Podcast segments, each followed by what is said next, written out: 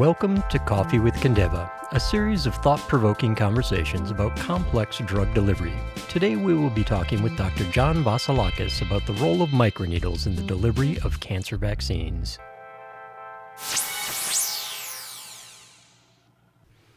Hello, I'm your host, John Price, and I've got John Vasilakos with me here today. He is an immunologist with training with over 25 years of experience in the pharmaceutical and drug delivery business, spending much of his time working on the development of cancer drugs and adjuvants, as well as other chronic viral diseases.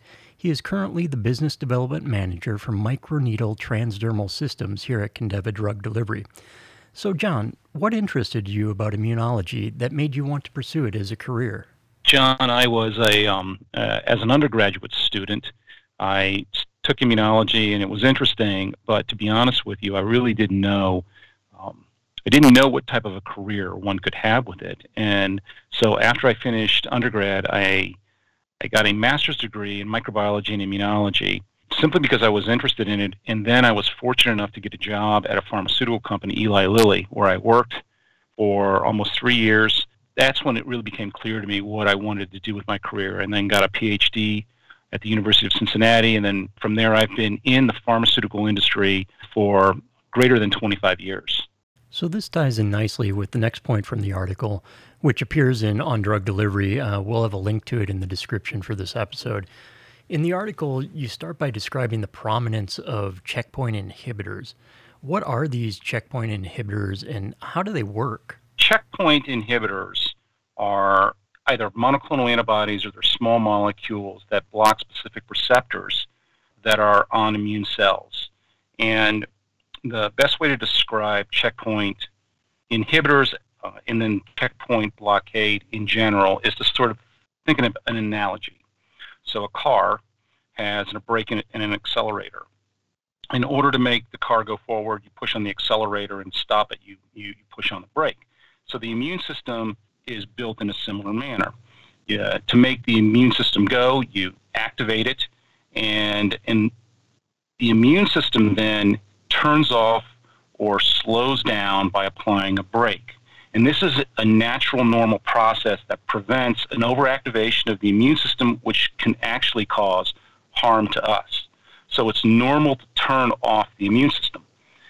So what happens in cancer is tumor cells basically turn off the T cell response or the immune response. They apply the brake to the immune system all the time and turn it off. And what checkpoint blockade therapy does is it prevents the tumor cells from turning off the immune system. So, in other words, it blocks the braking ability of the tumor cells so that the immune system has the opportunity to become activated and to continue to be activated to destroy the tumor. So, when it comes to cancer, is there something that's masking itself from from our immune system normally? So, yeah, yes, definitely. Um, so, tumor in general, tumors are they're first of all they're self. They're us. They're not a virus. They're not a bacteria. Our immune system doesn't naturally recognize tumors the way they, they recognize the way the immune system recognizes bacteria and viruses. So what tumors do is they have built in actually a number of immunosuppressive mechanisms that turn down the immune system. And one of those is checkpoint blockade which we just talked about um, and then there are other there are other mechanisms as well. There are suppressor factors that are secreted by tumors that also the immune system from becoming activated, and, and actually a whole slew of other factors that, in general, cause the immune response to be very ineffective against tumors. So it's like putting a wedge under your brake pedal in your car. You're not applying the gas to the immune system. These inhibitors are saying, I'm going to take the brake option away from you. So it allows your immune system to keep going normally. Is that an apt description?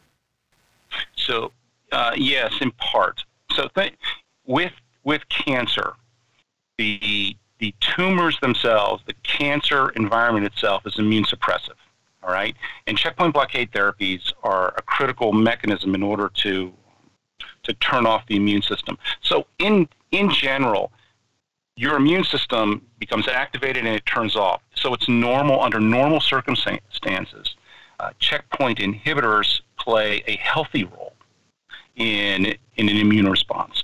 However, in the case of cancer, it's, it turns into an unhealthy response because essentially what happens as soon as the immune system begins to respond against the cancer, the cancer vigorously defends itself by turning the immune system off. So, in essence, what checkpoint blockade therapies do is they prevent the tumor from downregulating the immune response and therefore allowing the immune response to persist and destroy the tumor. There seems to be a lot of activity going on in the checkpoint inhibitor space. What are some of the up and coming trends in cancer immune therapy? Over the past five years, it's become certainly apparent that uh, it's actually been, been apparent for even a longer period of time, but the, the big effort within the past five years really has been combination therapy, trying to identify the best combinations that work against cancer, because it's pretty clear that under most circumstances, single therapy is not effective. So, checkpoint blockade therapy has become the cornerstone. And if you think about it, you have checkpoint blockade therapy, and then there's a whole slew of other therapies, whether they're thymidine kinase inhibitors, uh, chemotherapeutics, anti uh, angiogenic molecules, vaccines, etc. All of those are being evaluated in combination, really with checkpoint blockade therapies in the middle. So I would say, in terms of up and coming trends, it's trying to identify really which combinations will work the best.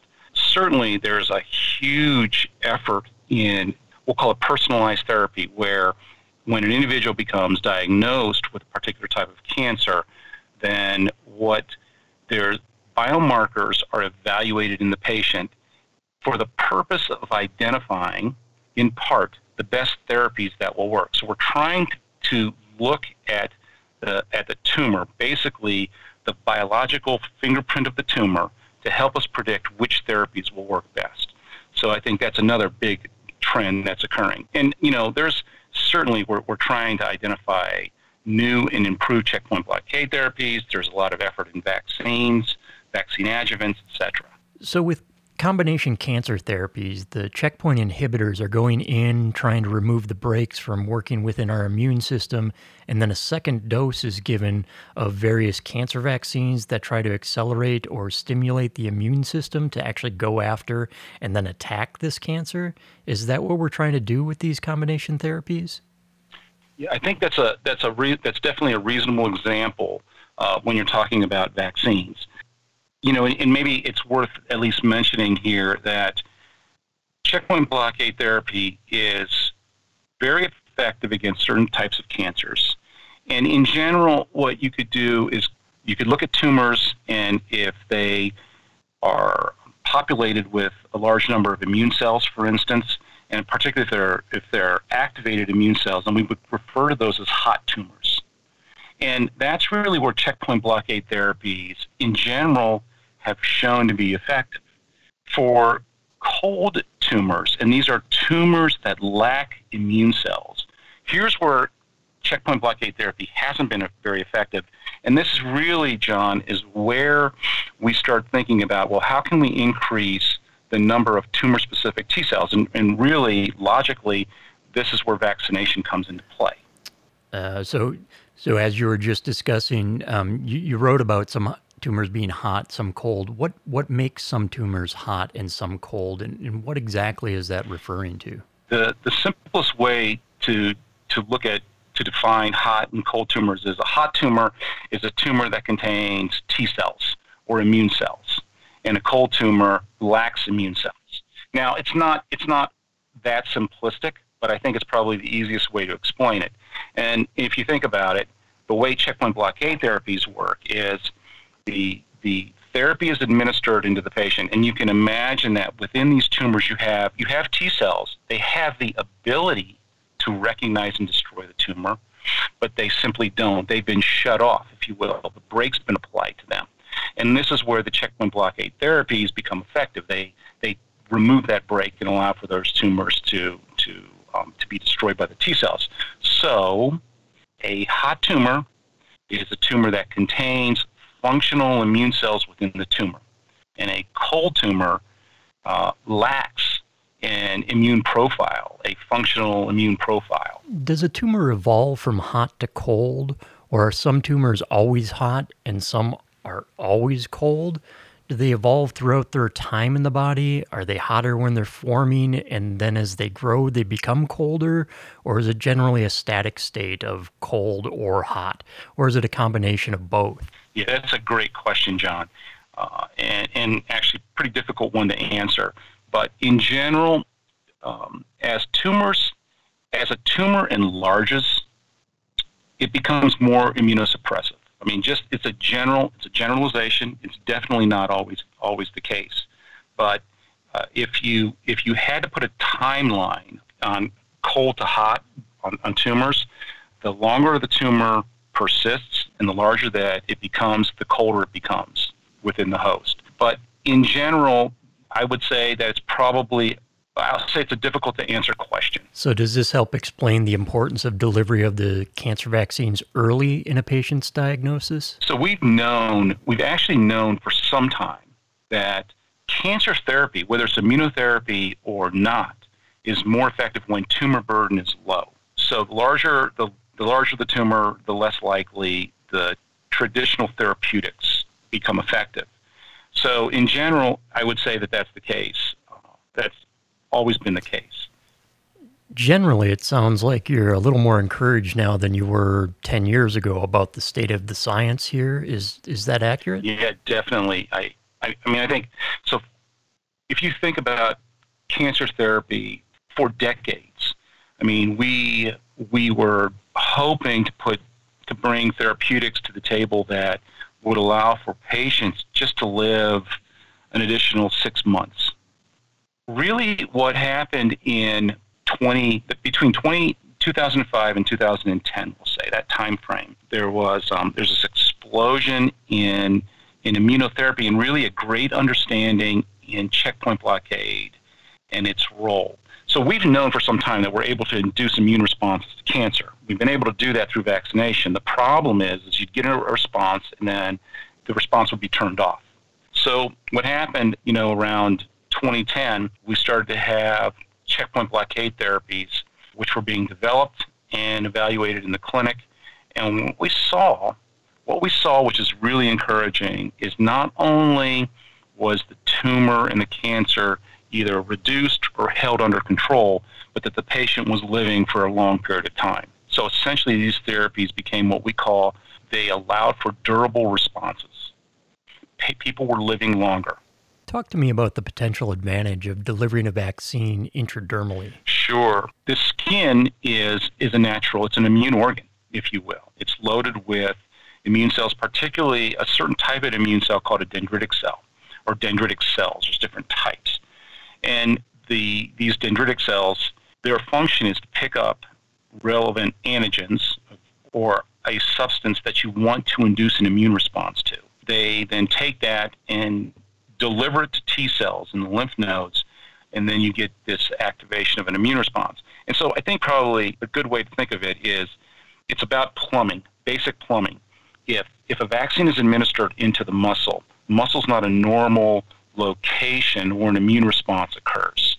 There isn't this, this natural migration of, of immune cells that go into the lymph nodes where you initiate an immune response. The skin, however, is set up it's basically built for when antigens, when bacteria, when viruses, etc., get into that site, they're picked up by antigen presenting cells, dendritic cells. They then migrate into the draining lymph nodes, and then you induce an immune response.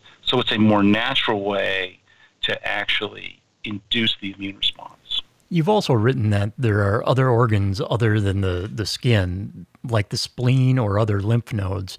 Why are we delivering to the skin versus directly into the spleen or these lymph nodes? Is it just easier?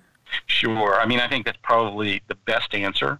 Uh, you know, if you think about to deliver to the spleen and the lymph node would require special te- techniques and, and likely an interventional radiologist in order to do it. So you need you'll need a skilled individual and you'll need specialized equipment to do that. All right. And I would say the lymph nodes, I could understand administration in lymph nodes. The, the one thing I would say about the spleen, the spleen is a, definitely an immune organ. It's a B cell rich organ. And if I had a preference, I'd go into into the draining lymph node, into the tumor draining lymph node for vaccination rather than into the spleen. But in either case, it just it makes more sense. It's easier to actually go into the skin. What are some of the traditional challenges to intradermal delivery? Today, if to, to do an intradermal injection does require some training and some skill, certainly. And often, even to skilled individuals, it's estimated that about a third of the time they're not completely accurate in delivering into the dermis. So what happens is they'll they'll inject some of it subcutaneously, some of the solution subcutaneously. Uh, I think another problem is also volume. So the typical techniques that are used today are, or tools that are used today allow for administration of about 50 to 100 microliters. For your typical vaccine solutions, they're generally a half a mil to a mil in solution. As a potential solution for consistent intradermal delivery, can you describe what this device is and a little bit of how it works? So, a number of companies, Kindeva included, are trying to uh, produce devices that will allow for accurate and consistent delivery of antigens or solutions into the into the skin. And Kindeva has developed. We have two devices. One's called a solid microneedle or SMTS, and the other is a hollow microneedle HMTS device that allows for the administration of antigens into the skin. Now, the solid device essentially is a non aqueous system where the vaccine formulation is dried onto the microneedle, and then that microneedle is inserted into the skin, and, and, one gets delivery of the antigen in the skin. And the hollow, it's a solution that's administered into the skin, just like you would administer a solution with a with a standard needle and syringe. I'm trying to picture the device. So it's delivering a fluid similar to a traditional needle and syringe, but at a more consistent penetration depth. Are there other advantages to these hollow microneedle systems or HMTS um, beyond consistent penetration levels? It sounds like the cancer vaccines are often delivered in larger volumes. Is there something that the Kindeva HMTS device does differently to traditional delivery methods? Some of the key advantages of the uh, of Kindeva's uh, hollow microneedle device is that it can deliver solutions that are half a mil up to two mils. And this is really a big differentiator in comparison to other devices that are out there because most of the vaccines, as we had mentioned, they're typically in the half a mil to one mil range. So there's this, in that volume, other devices simply don't allow for that large volume delivery into the skin. And I think another key aspect is the consistent delivery within the dermis of the skin. So the dermis is a layer of the skin that contains large number of relevant immune cells, especially dendritic cells. So you're actually you are directly putting your vaccine in a location that has the appropriate immune cells to pick up your vaccine and take it to the T cells in order to induce an immune response.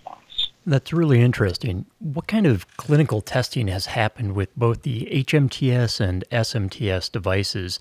Are they currently being used in any active trials? Actually, the solid microneedle device is currently in phase three clinical testing. Kindeva is working with Radius Health. Radius Health is the sponsor of the program.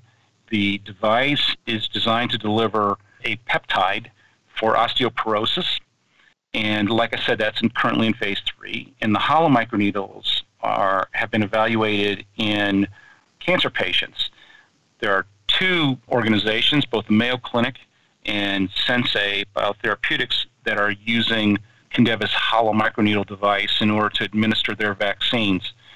Mayo Clinic is administering a dendritic cell vaccine for glioblastoma patients, and as well as ovarian cancer patients. And Sensei Biotherapeutics has administered into head and neck cancer patients a vaccine which consists of essentially a recombinant virus that encodes the relevant cancer antigens.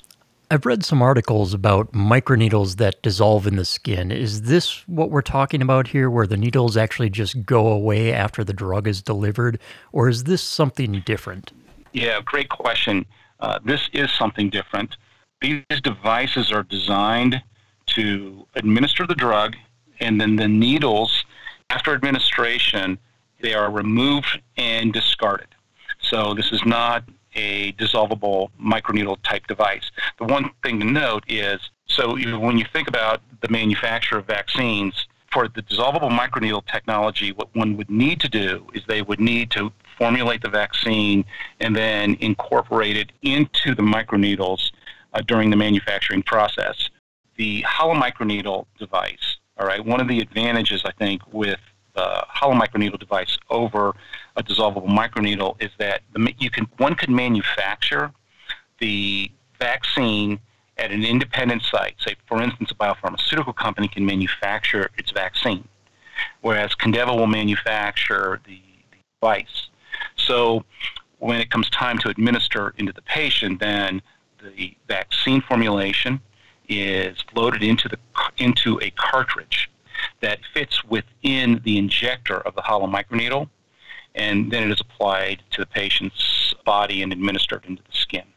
What makes hollow microneedles well suited to the delivery of cancer vaccines specifically? A couple things do. I think, first of all, cancer vaccines, we're really trying to induce a strong T cell response in general. And so, what we want to do is we want to increase the probability of getting the best response that we can. It seems like a pretty good idea to administer into an area of the body that can increase the probability for giving you the best response. So, the skin does make sense for that.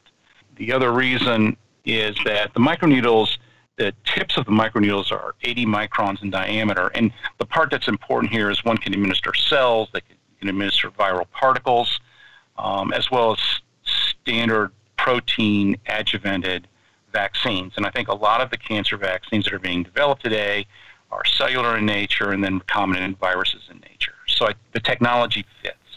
John, I really appreciate your time today and for enlightening us about cancer vaccines, checkpoint inhibitors, and combination therapies. I look forward to hearing from you again as the current trials progress. Thank you for listening to Coffee with Kindeva, a series of thought provoking conversations about complex drug delivery. Join us next time as we talk with Ben Myatt about novel investigations of the next generation of PMDI propellants.